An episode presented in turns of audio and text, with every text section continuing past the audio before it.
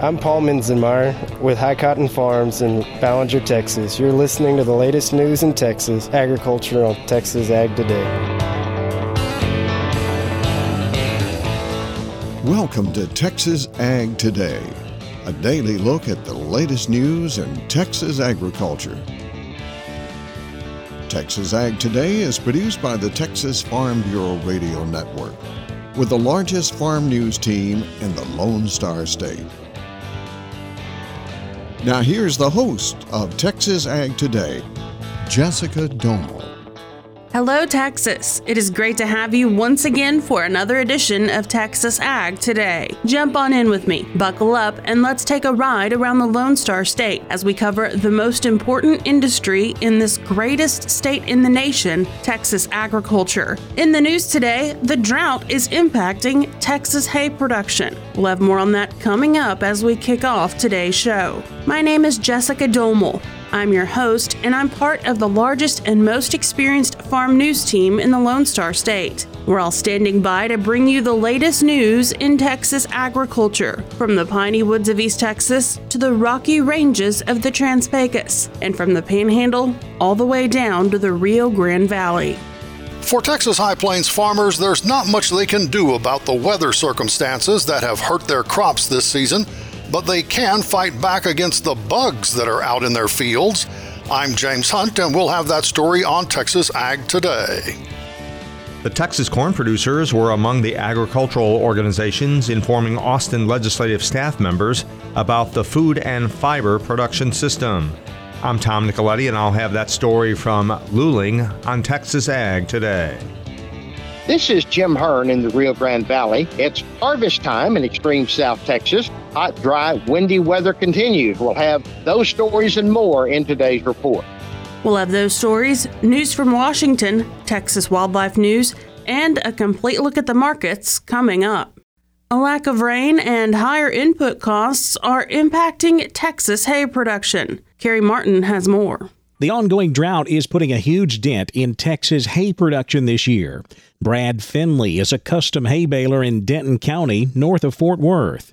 The drought's been really hard. We had a dry winter, so we had no winter grasses, and it's been a dry spring, so the grass hasn't produced, which affects my income because I'm not getting to bale as much hay, and the folks are having to find alternative sources for hay. And he's seen a dramatic cut in how much he's baling this year. Uh, my production is probably off by two thirds compared to a normal year. It's uh, I have a lot of small fields, so what normally would have made 20 round bales were made five this year. Uh, I got one customer that his first cutting is normally 100 round bales, and he made 20 this year. So it's it's off by two thirds to three quarter percent off. Finley says he's dealing with the same issues everyone else is fighting, with short supplies and increasing costs for everything, and that's caused him to raise his rates.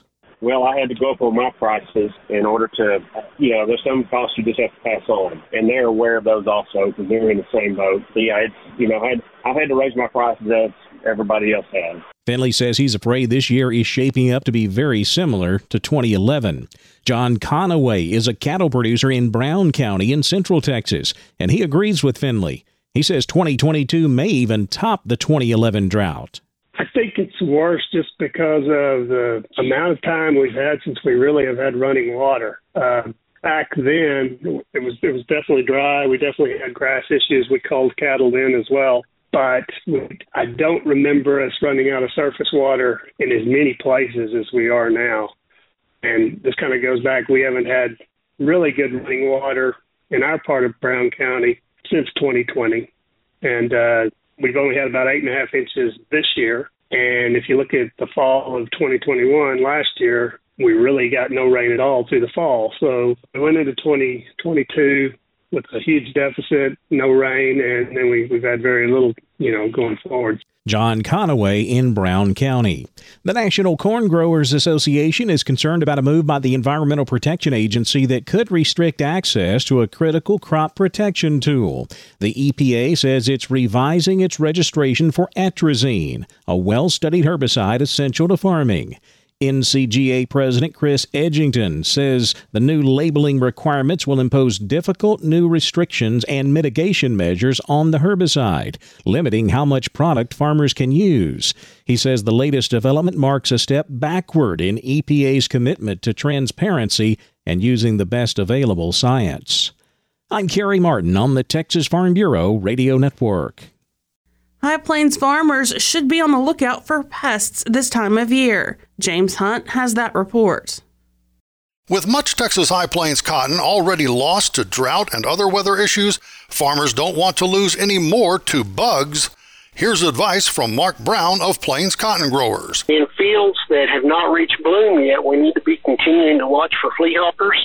And then also in all of these fields, especially if you do not have Bollgard 3 cotton, you need to be monitoring for bollworms because we have found some levels of bollworms in some of these fields. And the last thing I'd say about insects is that in a drought year like this, we know that grasshoppers tend to be worse just because of survival of those nymphs. Brown also says it's a good time for cotton farmers to assess plant development to determine if it's time for things like growth regulators. On the corn side, Russell French of Pioneer Hybrid says spider mites are out there once again. His advice to farmers before they spray is follow the label carefully to avoid crop damage and also definitely do not tank mix a synthetic pyrethroid with your miticide because that will kill the beneficial insects and cause the spider mites to flare even worse. French also says as the season progresses, it's important to monitor your water even if you have good irrigation. Generally, like to run these pivots slower and get a good soak while we're there. You know, the fewer revolutions we make, the less we lose to evaporation. So, you know, most growers find where they have five gallons per acre per minute in that vicinity, you know, are, are set on one and a half to two inch revolutions on their center pivots. In the sand, we like to be, it doesn't have the holding capacity that the tighter ground does. So our sand circles are usually on about an inch pass because they need to go around just a little faster because we just don't have the water holding capacity. I'm James Hunt on the Texas Farm Bureau Radio Network. Urban and rural legislative staff members learned more about where their food comes from at a recent field day. Tom Nicoletti joins us with more. Gina Shugarek with the Texas Corn Producers was one of several presenters at a recent legislative ag field day in Luling. Yes, it was. It's very important for us to have relationships, not just with consumers, but with people that are working on policy, like these staffers, that they can have someone to reach out to, where if they have questions about ag, that they could ask us. Uh, not everyone knows, but most Americans are three generations removed from the farm, so they just may not know what's going on. If they see something on social media, they might have a question about it, and it's important for us to be able to have relationships with those people so that we can talk to them, invite them out to the farm, and tell them our story. There were about 30 Austin uh, legislative staffers here today, many representing urban areas and rural areas, so certainly uh, important to get word out to both areas of the state. Absolutely. So the legislative staffers that are here are from all over the state, but the idea that we need to connect consumers and policymakers to the actual people growing the food and fiber for our country, it applies throughout the state. Doesn't matter if it's South Texas, North Texas, everywhere it applies and even more so in the urban areas because obviously that's where you're trying to get that message across. For sure. So it seems like there's a distinction between urban and rural. It's just a disconnect though. Our kids know that we have to drive to the city to get whatever we need because we don't have it in rural America. We have small towns, we have small shops, we just don't have what's there. But sometimes the kids that are in the urban cities,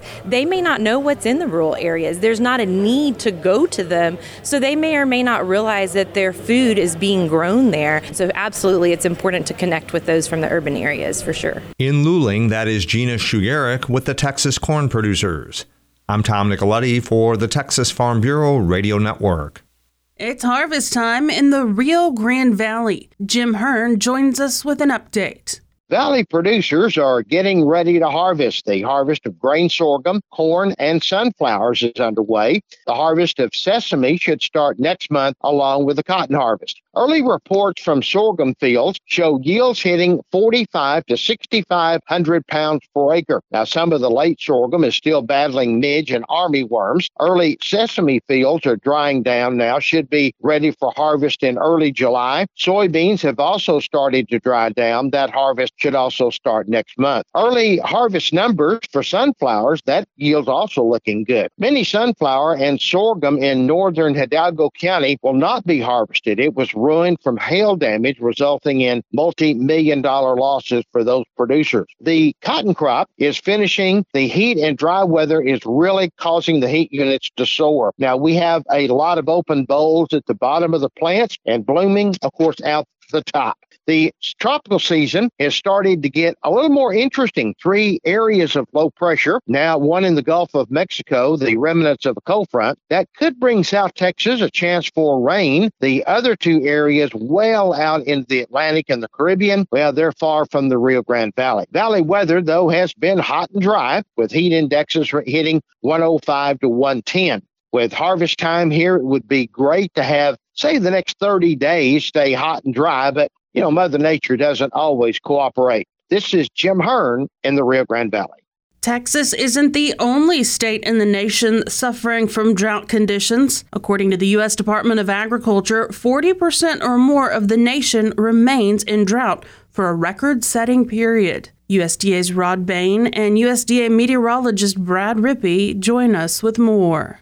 The record setting length of our nation's drought continues to expand. As USDA meteorologist Brad Rippey points out, we still have more than 40% of the country in drought, and that has been going on for what is coming up on two years, going all the way back to September of 2020. The previous record in the drought monitor era, which goes back to 1999, was set during the historic drought of 2012 2013. And during that drought, our longest streak of 40% drought coverage was just 68 eight consecutive weeks. So we have gone far beyond that. We've gone a half a year beyond that point. With no end to this streak in sight. Although Rippey says signs were hopeful last month to such an end. Did dip to about the mid 40s in mid June, but now we've headed back the other direction in late June, almost a half the country back in drought.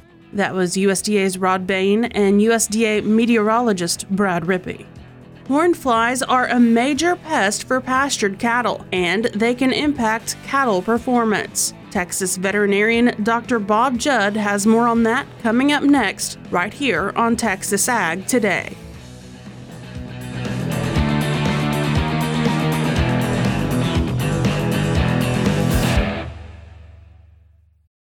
After my first car accident, I feared the biggest damage would be to my wallet. I expected a mountain of bills and a long, drawn out process. But my Texas Farm Bureau insurance agent was there when I needed her and helped me get back on my feet and in my car in no time. Instead of a hassle, I got reassurance and a quick recovery. Visit Texas Farm Bureau Insurance today at tfbinsurance.com to find an agent who's there when you need them most. Coverage and discounts are subject to qualifications and policy terms and may vary by situation. We're keeping you informed on everything happening in Texas agriculture on Texas Ag Today.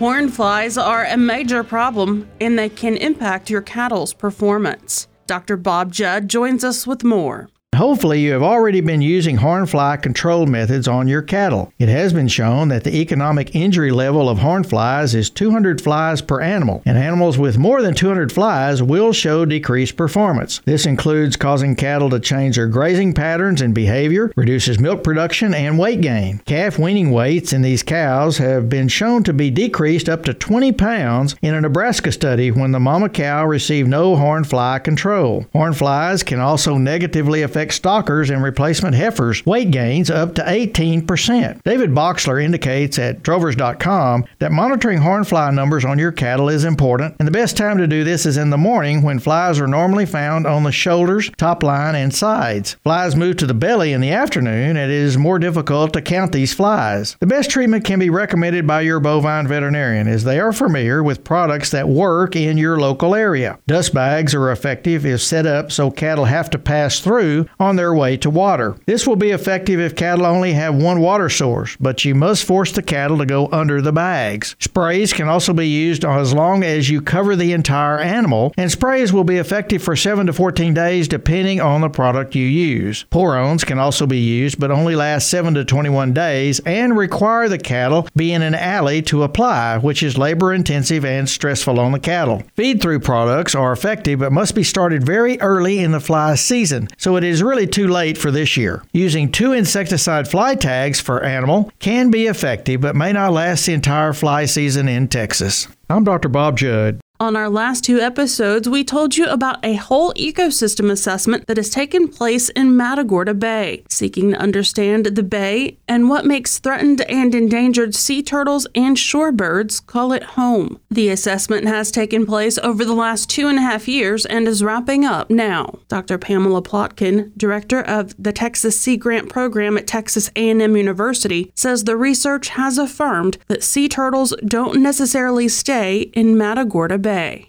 They'll go in there and they'll use that habitat, but when a cold front comes through, they will, in some instances, move out of Matagorda Bay into warmer waters. And we saw that on a number of occasions. The assessment of the sea turtle population and the bay's ecosystem will be used as a baseline to compare future events, whether positive or negative. As Matagorda Bay continues to be developed, by industry and for fishing, both commercial fishing and recreational fishing. We now have a better understanding of what the turtles' needs are and where they occur. And so you can develop management strategies that will allow that development and that use of Matagorda Bay to continue in a way that is not going to threaten the endangered species that are there. That can help guide conservation and recovery efforts. The assessment is wrapping up now, and the information will be made available to the public later on this year or in early 2023. We still have a little bit of work to do to wrap it up, but we're all going to put our pieces together and, and have a really great story to tell. That was Dr. Pamela Plotkin. This shortened week has been a roller coaster for the commodity markets. How did things shape up for us on Friday? We'll take a good look at the livestock, cotton, grain, energy, and financial markets coming up next. Keep it right here on Texas Ag Today.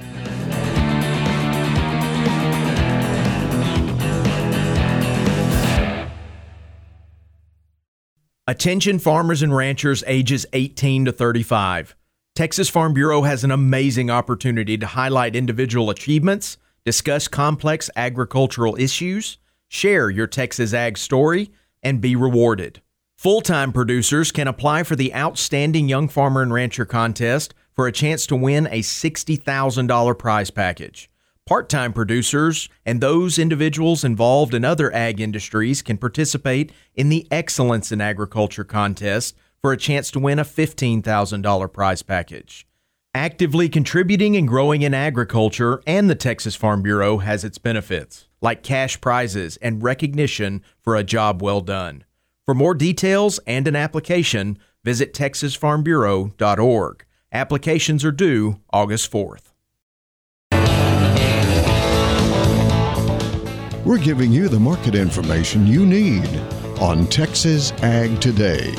After starting the day higher on Friday, the cattle complex started trading lower following the release of a disappointing export report from the U.S. Department of Agriculture. August live cattle down 60 cents to 133.95. October live cattle down 90 cents to 138.95. Feeder cattle traded lower for much of the day Friday due to corn trading higher. August feeder cattle down 75 cents to 171.72. September feeder cattle down $1.32 to 174.72. Boxed beef was mixed Friday, choice up 7 cents to $268.14. Select down $1.23 to $241.35. Now let's check those livestock auctions. We're walking the pens with Larry Marble. Here's Brian Lintzman from Seguin Cattle Company. First sale after the 4th of July. How did it go, Brian? Ended up with 918 head. Those two to three weight steers, $1.20 to $1.87. Three to four weights, $1.45 to $1.88. Four to fives, $1.32 to $1.87. Five to sixes, $1.26 to $1.71. Six to seven weights, $1 to $1.59. With the seven to eight weight steers, $1.29 to $1.51. Heifer mates, uh, two to three weights, $1.24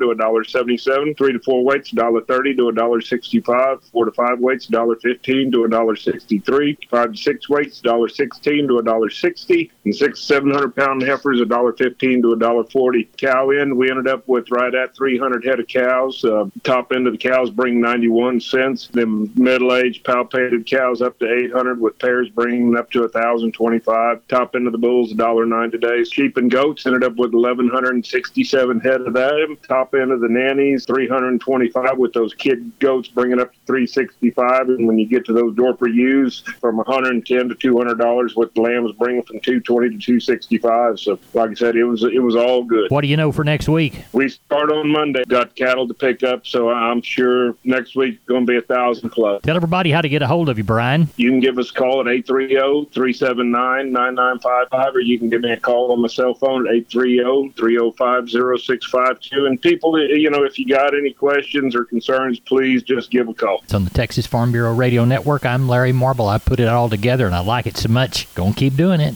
July lean hogs down 40 cents to 112.85. August lean hogs down 32 cents to 109.17. July class 3 milk rose 13 cents to 22.77 a hundredweight. August class 3 milk fell 6 cents to 21.78 a hundredweight. After several sessions of trading lower, cotton began to trade higher again on Friday after India announced it will extend the deadline to import cotton tax free to the end of October. October cotton up 279 points to 102.61. December cotton up 375 points to 95.63. July corn up 31 and a quarter to 778 and a quarter. September corn up 24 and a quarter to 633 and a quarter. July hard red wheat rose 59 and 3 quarters Friday to 950 and 3 quarters. September hard red wheat up 56 and a half to 945 and 3 quarters.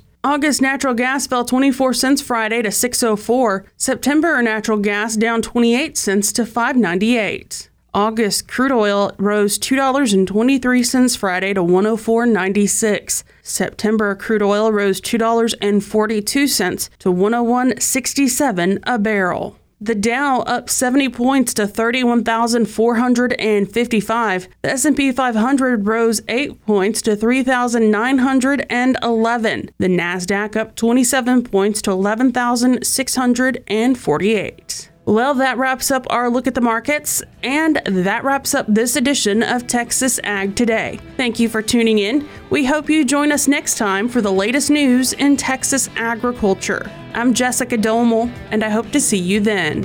Thanks for listening to Texas Ag Today. Be sure to subscribe to our podcast on Apple Podcasts, Google Podcasts, or Spotify. For more Texas Ag news and information, check out our website at texasfarmbureau.org or tfbradio.com. Texas Ag Today is a production of the Texas Farm Bureau Radio Network.